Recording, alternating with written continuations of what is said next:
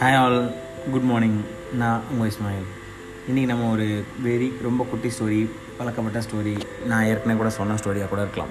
But எனக்கு என்னவோ இப்போது அந்த ஸ்டோரி சொல்லணும் போல் இருக்குது ஸோ அதனால் உங்களுக்காக அந்த ஸ்டோரி ஒரு ஊரில் ஒரு பையன் இருக்கான் ஒரு அப்பா இருக்கார். அந்த பையன் ரொம்ப கோவப்பட்டுட்டே இருக்கான் லைஃப்பில் எப்போ வந்தாலும் அவனுக்கு டென்ஷன் ஆகுது எது நடந்தாலும் டென்ஷன் ஆகுது. என்ன பண்ணாலும் கோவம் வந்துகிட்டே இருக்குது ஸோ அவங்க அப்பா வந்துட்டு ஒரு நாள் அவனை கூப்பிட்டு தம்பி கோவப்படாதீங்க. கோவப்படுறது நல்லதில்லை.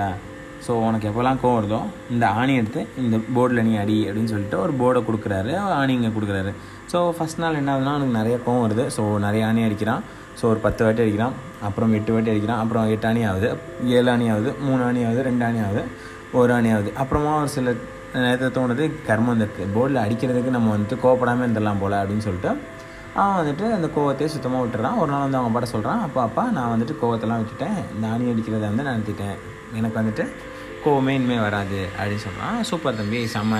சரி இப்போ நீங்கள் என்ன பண்ணுங்கள் அப்படின்னா நான் ஆஃபீஸ் போயிட்டு வரேன். அதுக்குள்ளாட்டி இந்த போர்டில் இருக்க ஆணியெல்லாம் கழட்டி வைங்க. நம்ம ஃப்யூச்சரில் யூஸ் பண்ணிக்கலாம்னு சொல்லிட்டு அந்த போர்டில் இருக்க ஆணியெல்லாம் கழட்டுறான். கழட்டி முடிச்சுட்டு அவங்க அப்பா வந்தோன்னே இப்போ இந்த வருங்க போர்டு அப்படின்னு சொன்னோன்னே எப்பா நான் வந்துட்டு கொடுத்த போர்டில் வந்துட்டு ஒரு ஹோல்ஸ் கூட இல்லையப்பா. இது பாருப்பா நீ ஆணி அடிச்சு ஆணி அடிச்சு எவ்வளோ ஓட்டைகள் ஆயிடுச்சு.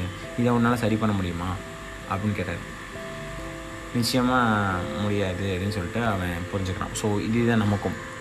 தீயினால் சுட்ட புண் உள்ளாரும் ஆறாதே நாவினால் சுட்டவடு நம்ம கோப்படுறோம் லைஃப்பில் நிறையா. நீங்கள் நான் எல்லோரும்.